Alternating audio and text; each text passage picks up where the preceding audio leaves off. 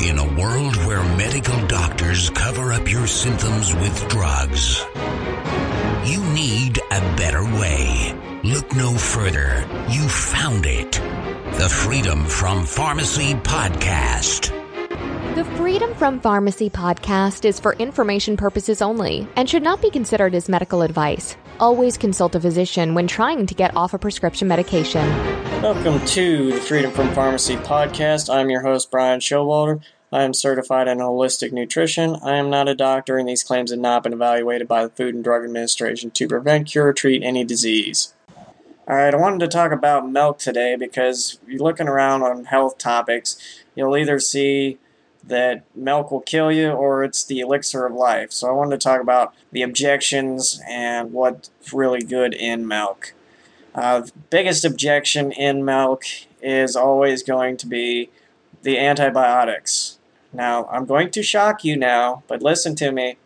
Whether it's regular or organic milk, neither has antibiotics in it.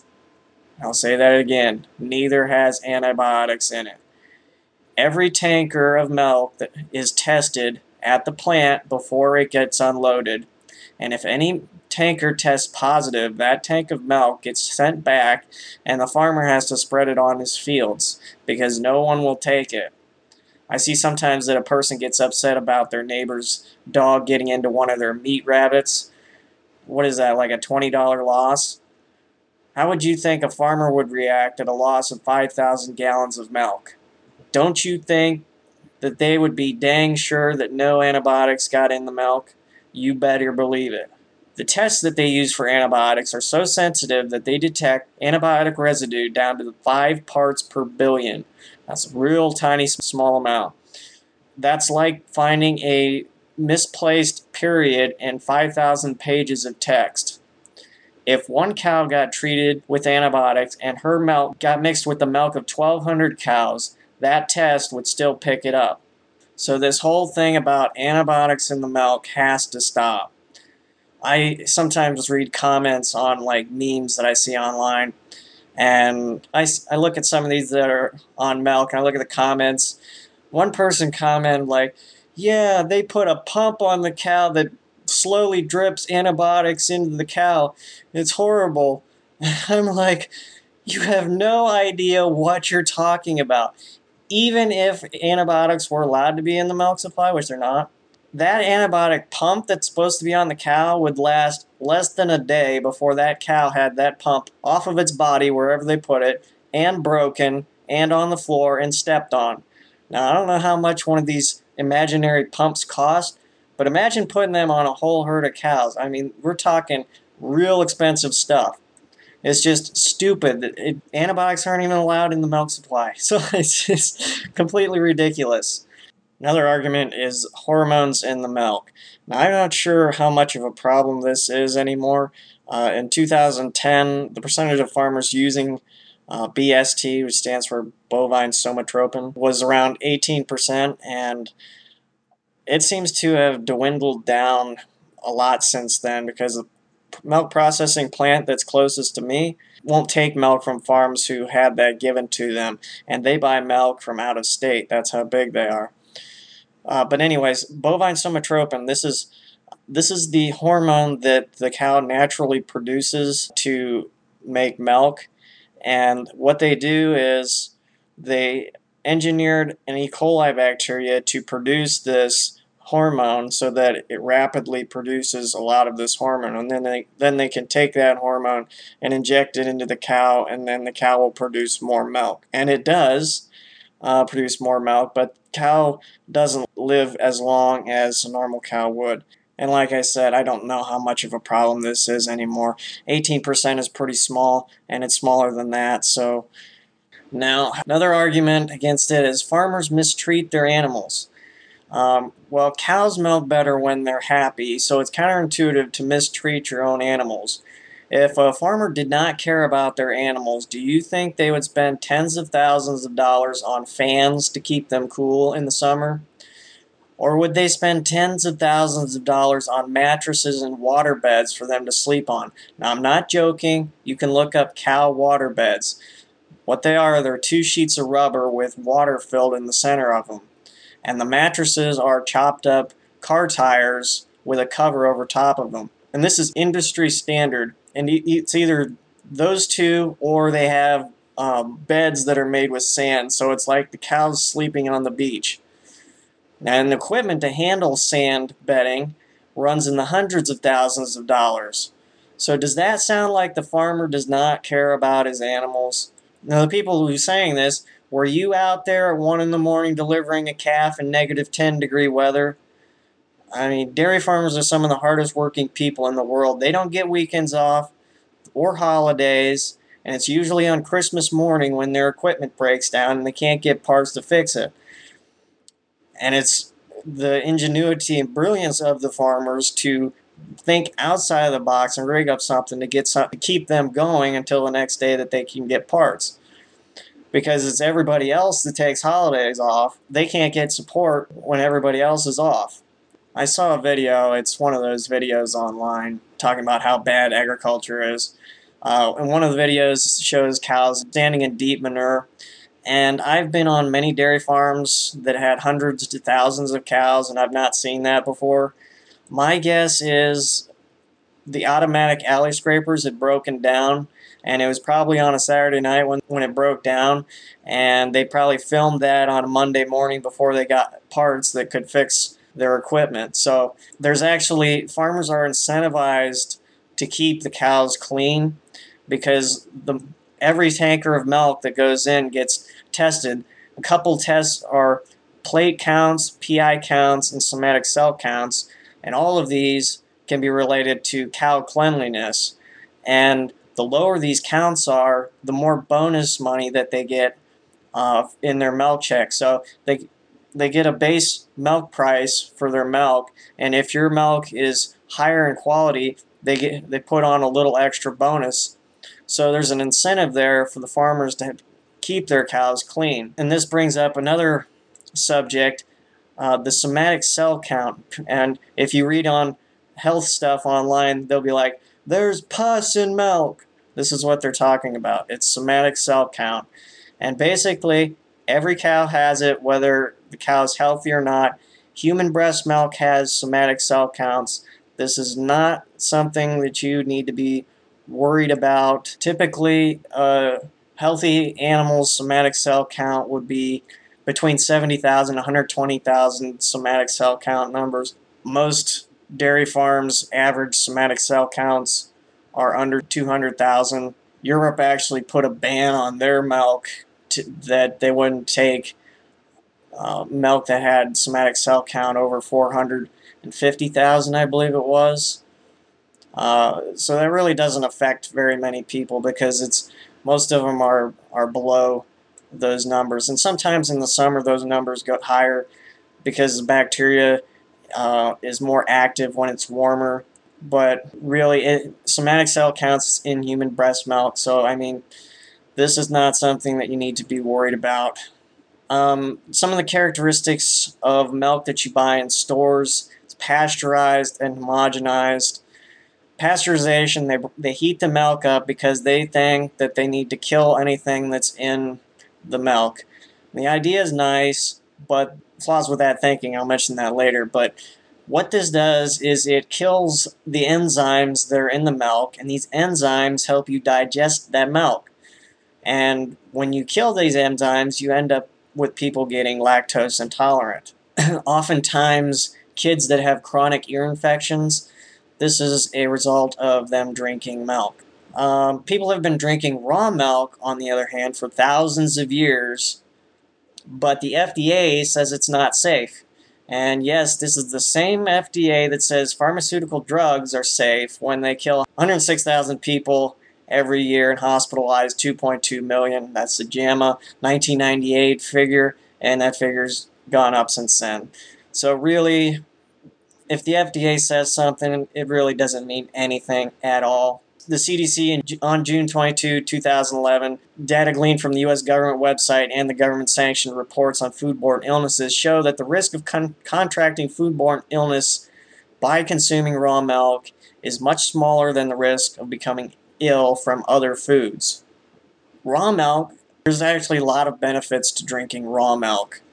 Um, the Journal of Allergy and Clinical Immunology says it can actually help prevent colds, viruses, and respiratory tract infections from forming in kids, as opposed to the commercially processed milk, which provides little to no benefits. Compounds in raw milk that fight infections include lactoperoxidase, lactoferrin, leukocytes, macrophages, neutrophils, antibodies, medium chain fatty acids, B12 binding protein, and beneficial bacteria. Lots of good stuff in there. Uh, the Lancet in 2001 found that drinking raw milk protected against asthma and allergies. Raw milk was found to help lower C reactive protein levels, which are directly associated with inflammation. Raw milk works against inflammation, while processed milk may promote it due to its altered proteins. See, when you heat your proteins, you change their shape, and when you put these these proteins with different shapes, put them in the body, the body can't really understand what it's getting. So I mean, it it's not a benefit as much benefit to them because the body doesn't really recognize what the protein is. Whereas where if it's raw, it can recognize the protein. In the early 1900s, the Mayo Clinic administered what they called the milk cure, which consisted in drinking four to five quarts of raw milk per day, obtaining favorable favorable results for a range of illnesses, including cancer, weight loss, kidney disease, allergies, skin problems, urinary tract problems, prostate problems, chronic fatigue, and these results are not obtained by using pasteurized milk. Some of the healthy cultures that Weston A. Price found in the 1930s consumed raw milk. Uh, oftentimes, raw milk or full fat milk is demonized because of its fat content. Well, if you've been listening to this podcast at any length of time, you know, I railed on on medical doctors and their bad science on saturated fats over and over and over again. Now, I'd mentioned the history of the demonization of fat with Ansel Keys traveling to the Mediterranean in, the, in the 1950s and looking at what they were eating when he visited, which happened to be during Lent, and they were fasting from all animal and dairy products but uh, he forgot to mention that in his report. But he came convinced of this Mediterranean diet, which was low in saturated fats, and ignored all of the other countries who were healthy and eating saturated fats uh, concerning heart disease. And eventually, and since he was on the board of Procter and Gamble and on the board of the American Heart Association, when Procter and Gamble paid American Heart Association one point something million uh, dollars to uh, demonize saturated fats and promote um, polyunsaturated fats and oils so that they could sell Crisco as a healthy alternative. But when it comes to the history of demonization of saturated fats in milk, I'm not sure about this. Um, I have a theory and I have no evidence to support it. It's just an idea that I came up with. When you take the butter and the cream out of the milk to make ice cream and to make butter, you're left with the skim milk, and it's basically a waste product. And my theory is is that um, manufacturers brainstormed and came up with a way that they could sell this waste product, and that plan was to convince people that it was to convince people that skim milk was healthier than full fat milk and uh, that took hold. And I've never heard anybody suggest that. It's just a theory that I had, and it seems to make sense. I mean, maybe they just took advantage of the opportunity that are, was already presenting itself with um, the country supporting a low fat diet, which that diet has completely failed, and you can tell by how sick everybody is. Um, saturated fats are so good for you. Saturated fats come from animal products, and you get for every eight ounces of milk you drink, you get eight grams of fat. That's pretty darn good. You also get eight grams of protein too. And there's actually some bodybuilders who will drink a gallon of milk a day because it's it's a cheap form of protein. Now, if you're new to the whole raw milk world, you may not know that raw milk is illegal in many states in the US. The government cracks down on anybody who sells raw milk, and they even set up stings to catch people selling raw milk. And if you get caught selling raw milk, you lose your milk license, which means you lose your entire source of income. And guess what? you, those cows still have to be milked whether you're getting paid for them or not. They still need to be fed, etc. So it's devastating to a farmer to be, even try to sell raw milk where it's illegal to sell raw milk. And as I mentioned, they set up stings. Uh, their undercover agents posed as needy people and went to an Amish farmer and asked if he could buy some of his milk. And the Amish was hesitant to do it and said, No, we'll just give you the milk. Because a lot of Amish just are, are kind at heart and just want to help you out. And he just, he's like, I'll just give you the milk. You look like you need it. So um, the agent was insistent. And then it, he said, Well, how about I just give you give a donation to the farm? And then the Amish was like, Oh, well, okay, I guess guess we could do that. So he did it, and guess what that happened? Yeah, he lost his milk license. This comes from your government. It pisses me off so badly. And they've done even worse. They've even SWAT teamed places because of things like this.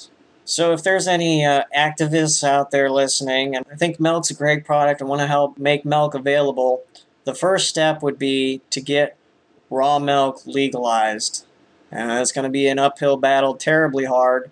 Uh, but I think I believe that raw milk would be a better first step than trying to get convince people to transition from uh, a conventional dairy farm to an organic dairy farm. I believe conventional dairy farm milk that's raw can provide more benefits to people than or an organic dairy milk that's processed. And I know transitioning from a conventional dairy farm into an organic dairy farm is going to be very difficult for many and probably most dairy farmers. A couple reasons for that is most dairy farmers are are over the age of 60 and once you get that old you get set in your ways and it's hard to learn how to do things differently.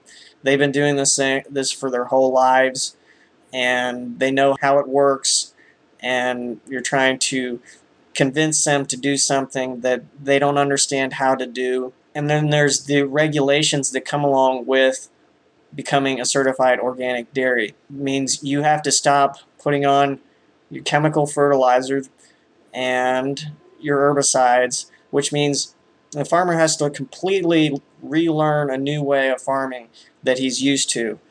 I mean, it's going to be better, but it's it's going to be a hard transition to to do, and it's organically transitioning um, not as in organic dairy, but it's organically as in naturally transitioning. Once uh, people are seeing people can make money by organic being an or, organic dairy, because the uh, price of organic dairy milk is about twice that of conventional dairy milk. So the loss in productivity that they get from their fields and through some of the other uh, things that they do they can still make money by doing that. So it, it is possible to make money doing organic dairy, but it's it's changing your whole paradigm of how you're thinking. So other things that they have to do to transition to an organic dairy, I mentioned chemical fertilizer and herbicides, uh, but once you stop, you have to. It takes three years of not doing that in order to get or certified organic. So that farmer's taking a loss for three years until he can get organically certified. That's an incredible challenge, and most people don't have the kind of money sitting around to buffer that kind of loss. Other things to consider in order to be an organic dairy, you have to have certain amount of pasture acres, and the cows have to be out on pasture for a certain amount uh, for most of the year, which gets difficult because in the wet season, the cows are out there tearing up the pasture. But in the dry season, there's nothing growing out there, and the cows have to get a certain percentage of their feed from the pasture. And then nothing's growing in winter, which they do allow. I think it's like they have to be out on pasture for like 180 days uh, or something like that out of the year. But there's another thing. Most dairy farmers, their land is not in one place. They probably have a farm down the road and you can't take your cows down the road to graze them and then bring them back to milk. It just doesn't work that way. So it's it's a it's a big challenge, and I don't know if there's a solution to it, but I'm just telling you how these things work so that you're not putting so much blame on the farmers when they're really in a position where they can't really change things even if they wanted to in some cases. Ideally, the average herd size would be 60 cows and there'd be on a on uh, a 100 acre farms and it'd be family run but that's just not the way that it is today. And most people are not going to want to work on a dairy farm. And many of the people who do farm dairy farm labor are Mexicans because they want to do the work. Standard Americans don't want don't want to do that. So there's the other problem. Uh, people don't want to do that kind of work. Um, so I think that's all I have for you on this subject. If you're interested in some uh, organic dairy products and not quite sure where to go, you can go to freedomfrompharmacy.com and click on the link.